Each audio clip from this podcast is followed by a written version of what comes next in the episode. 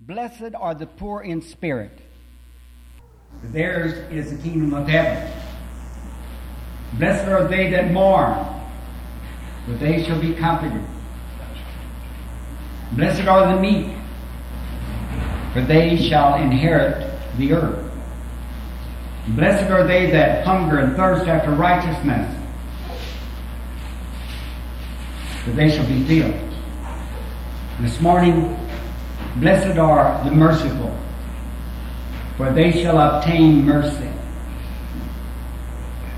So we need to look at the word mercy, see what is involved in being merciful, and we'll notice a few ways that we could define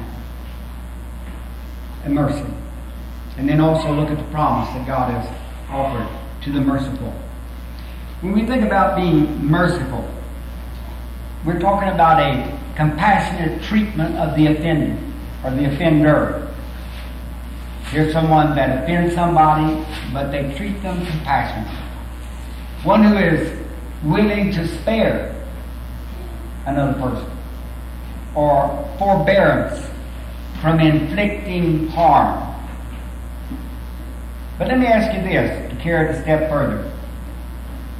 Can we say that a person is merciful who is touched and pained at the misery and the misfortune of someone else?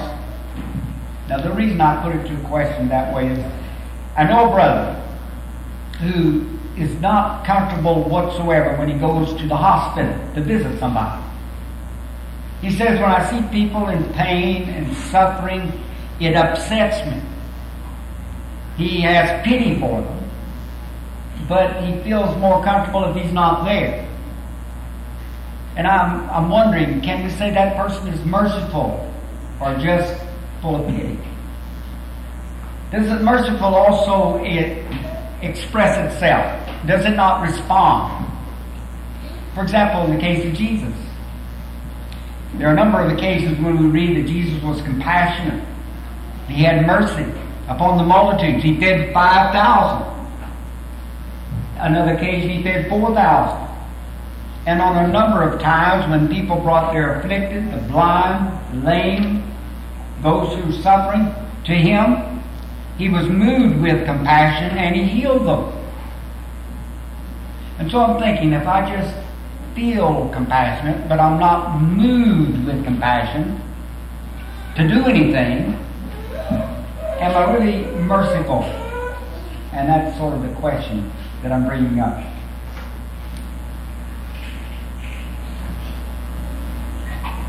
Primarily, merciful is a heart condition, a heart quality. It is just the opposite of being harsh, of being severe, of cruelty. In fact, it goes beyond justice. That's what mercy will do for us. Our God is a God of peace. He's a God of justice, God of comfort, but He's also a God of mercy. And He looks down upon His creatures with pity and with compassion. But God has taught us that we are to imitate Him in that we are also to be merciful in dealings with one another. Micah tells us that there are three requirements of everybody. In Micah six and verse eight, we read, He hath showed thee, O man, what is good. And what doth the Lord Jehovah require of thee, but to do justly, to love kindness, and to walk humbly with thy God. To do justly is to exercise justice. To love kindness is to be merciful. And to walk humbly with thy God is an expression of deep faith. You remember in Matthew twenty-three and verse twenty-three, Jesus said to the Pharisees who were in his audience, You tithe mint, anise, and cumin. That's fine. But you leave undone the weightier matters of the law. And then he specifies what those weightier matters of the law are.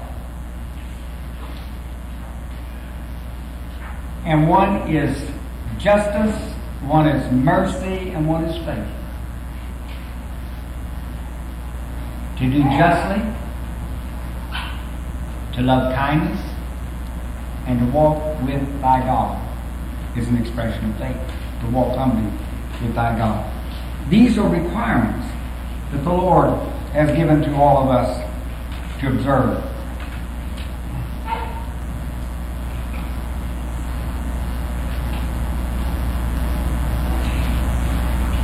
In Matthew nine and verse thirteen, Jesus has been invited by Matthew to his house. Matthew invited some of his colleagues, former colleagues you might say, tax collectors. Now he's turned from his job. He's following Jesus full time. But the Pharisees are there and they see Jesus with these sinners, they call them.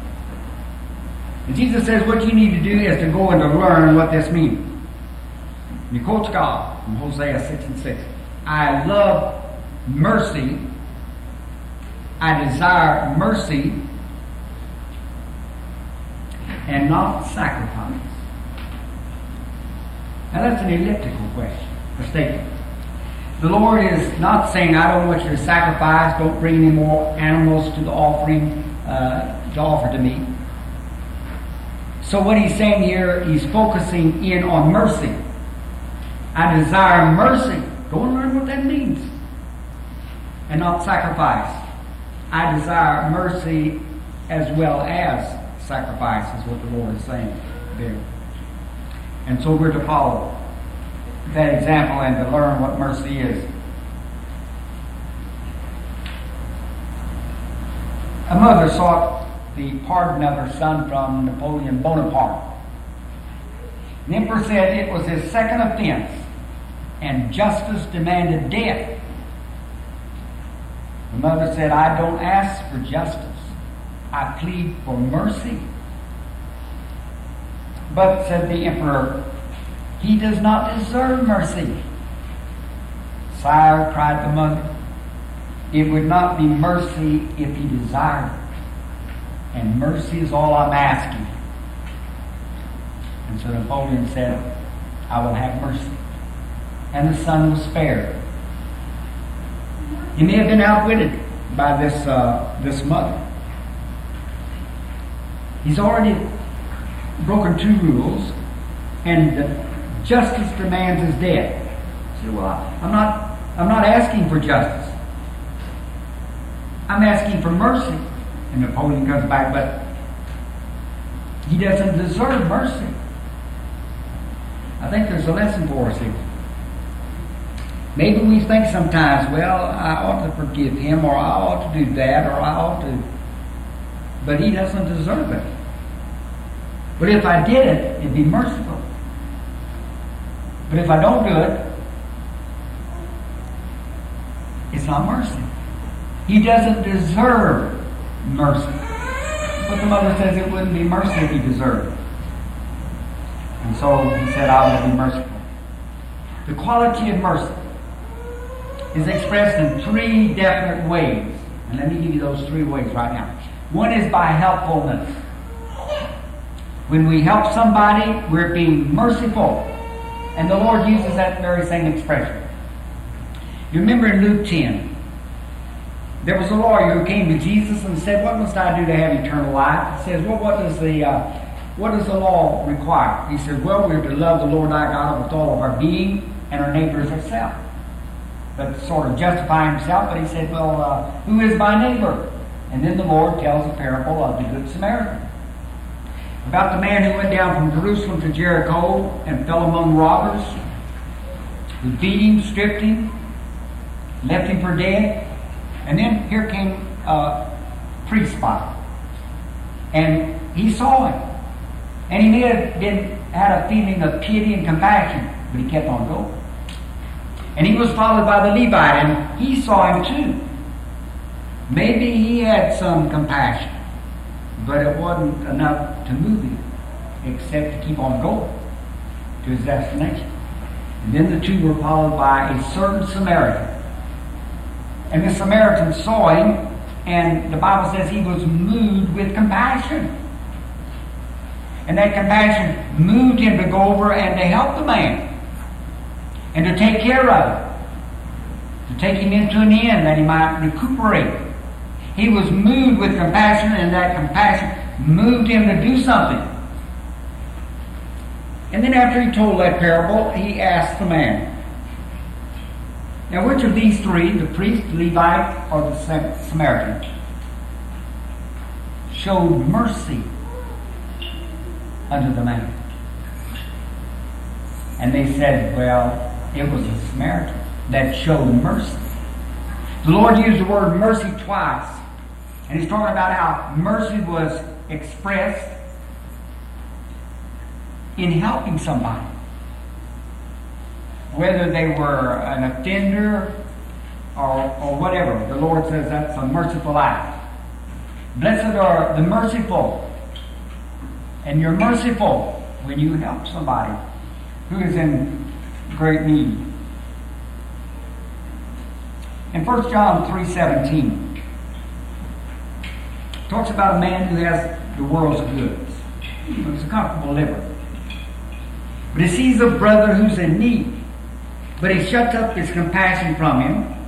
And then John asks the question, since he shuts up his compassion from that brother who's in need and he's able to help him, doth the love of God abide in him? The person who shuts up his compassion and doesn't let it move him to help somebody, he might say, well, I, I love the Lord, I'm just sort of, a, I, I can't help there. John says, does the love of God abide in you? The love of God and mercy go together. If he shuts up his compassion and his mercy, he doesn't have the love of God in him, abiding in him, John said. So mercy is expressed by helping somebody. Have you ever heard of a junior university? I mean, we have junior colleges, you know, everywhere. But what about a junior university? Well, I can tell you about one that I know of, and you know of others. But back uh, in the last century, about a little over one hundred years ago, a man by the name of Leland Stanford and his wife lost a son, and he was young. Now, Mister Stanford was a very wealthy man. He'd been governor of the of the uh, of California. He'd built some railroads, and president of the railroads. Uh, later, he was a senator, and he had some money. And so he and his wife wanted to build some kind of lasting memorial to their son, to the memory of their son who died in youth. And so they finally decided that they would build a university, and that they would call the university after their son. And so officially this university is called Leland Stanford Junior University. Well, that's sort of a play on the word junior. And their university is uh, most prestigious in uh, the United States, in the world, I guess. Stanford University in uh, Al- uh, Santo Alto, California, thirty miles south of San Francisco. I said all of that to say this. In that first class, there was a young man enrolled as a freshman named Herbert Hoover. Now, Mister Hoover had been orphaned when he was young. His father died when he was four, his mother when he was nine. Two uncles raised him. And so when it was time for him to go to the university, he had to work his way. He had a paper route. He was an agent for collecting clothes. He was a part-time secretary for the department head. I, I guess he did any kind of job he could find. Well, he and another student decided that maybe they wouldn't have to work so hard and could study more. They could make a little money. They heard that uh, Ignacy Paderewski, the world-famous Polish uh, pianist, was coming to America. And so they contacted him. They made a deal with him, a contract that they would give him, guarantee so much money if he'd come to California and play for them, a concert. And so that was all worked out. They hired a concert hall, they did the advertising, whatever was necessary. But they were disappointed in the attendance. It just didn't come up to what they expected and what they needed to make any money. So after they counted their receipts, they went to Mister Paderewski and they said, "Now, we're sorry, but we don't have all the money that we guaranteed you." I think it was twenty thousand dollars or something like that. "But we'll give you all that we have here. And we'll go to work, both of us. We'll give you a promissory note. We'll pay you every penny that we owe you." Mister Paderewski said that would do. He handed the money back to him. He said, "You go and pay all your expenses. Each one of you keep ten percent for your, your commission. And then you give me what's left and the account will be settled." Mister Paderewski was very, very merciful. These young men could see themselves having to quit school and go to work just to pay that off. They were honest young men. But now they could continue their education. They were in that first graduating class of eighteen ninety-five. About, well, around figures, twenty-five years later, after World War One was over. But in the meantime, let me say this. Mister Hoover became uh, uh, a mining engineer and a wealthy one. Worked for China, worked down in Australia, and uh, he was in Europe and London at the time World War One broke out. And so he was appointed by the, the President of the United States to be the United States uh, Relief Director. And he collected clothing and food and money from Americans and sent it to the countries in Europe that had been devastated by World War One. And so all those countries collected from him. Mister Paderewski quit his concert work for a while during the war. He worked for Poland. In fact, he was the Prime Minister. About this time, after the war was over, nineteen nineteen, Mister Hoover was in Paris. Mister Paderewski went to see him to thank him personally for all the help that he had been able to bring, not to be, not only to the other countries, but to Poland especially. Mister Hoover said, "Mister Paderewski, that's all right. The people gave it. I'm just the director." And you may not remember this, but about twenty-five years ago, there were two students at Stanford University who invited you to come over and to play in a concert. We were trying to make some money, to pay for our tuition and so forth. And it didn't work out. And you let us off and just took crumbs. And we appreciate that more than you'll ever know. Mister Paderewski was being helpful, very merciful to these young men. That is one expression of mercy, being helpful, as he was to them. Another expression of, of mercy is in kindness of judgment. We're merciful when we're kind in judgment. The merciful man is slow to condemn. Remember James one, nineteen and twenty, it says that uh, let a man be swift to hear, slow to speak, slow to wrath. For the wrath of man worketh not the righteousness of God. A merciful man then is slow to judge. He does not judge according to appearance, like Jesus taught in John seven, twenty-four. Judge not according to appearance, but judge righteous judgment. He's quick to exonerate. He, he wants to believe the best about anybody, like First Corinthians thirteen and seven tells us that love believeth all things. That's a merciful man. And he's unlike Satan, who is uh, described in Revelation twelve and ten as the accuser of our brethren. If we accuse our brethren, we're not merciful. If we don't, we're an We're merciful. And one other is in forgiveness. Merciful man harbors no malice, has no ill will. He blesses those who persecute him. In fact, Paul said in Romans twelve and verse fourteen, Bless those who persecute you. Bless and curse not. Well, that's what the merciful man does. He cancels every debt of sin that one might owe against him. He's being merciful. Remember in Matthew eighteen, Peter came to the Lord and said, Lord, if a brother sinned against me, how often should I forgive him? Seven times? And Jesus answered Peter and said, no, not seven times, but seventy times seven. In other words, you keep on forgiving that brother that may offend you or sin against you. Then he told the parable. Here was the Lord, and he was having a reckoning and accounting with his servants. One man came in and owed him ten thousand talents. And I, I can't begin to appreciate how much money that was. One man owed his Lord ten thousand talents. And the master said, well, now it's time for you to pay.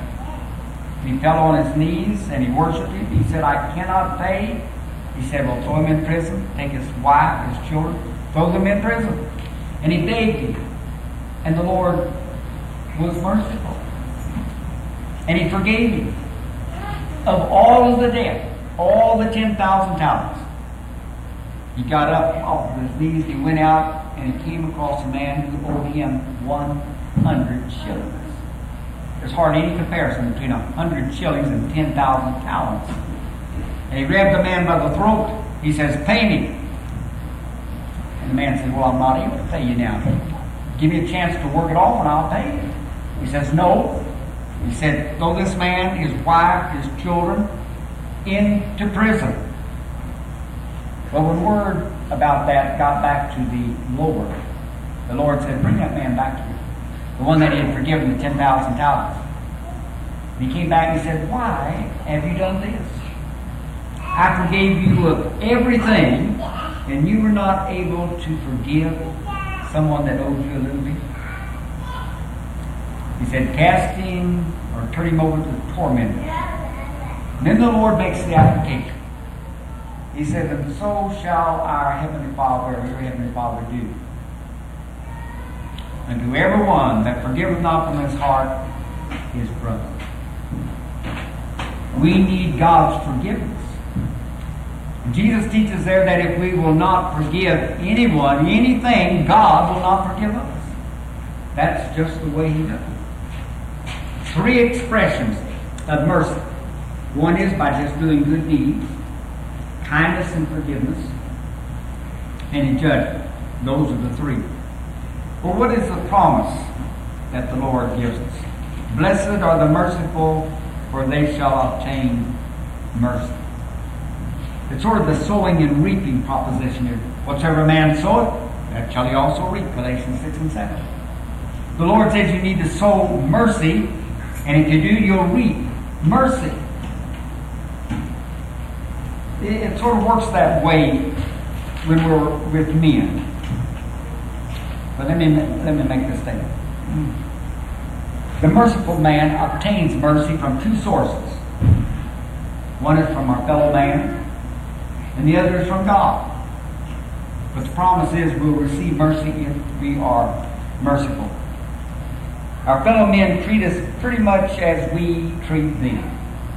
Didn't Jesus say in Luke six and thirty-eight, give and it shall be given unto you?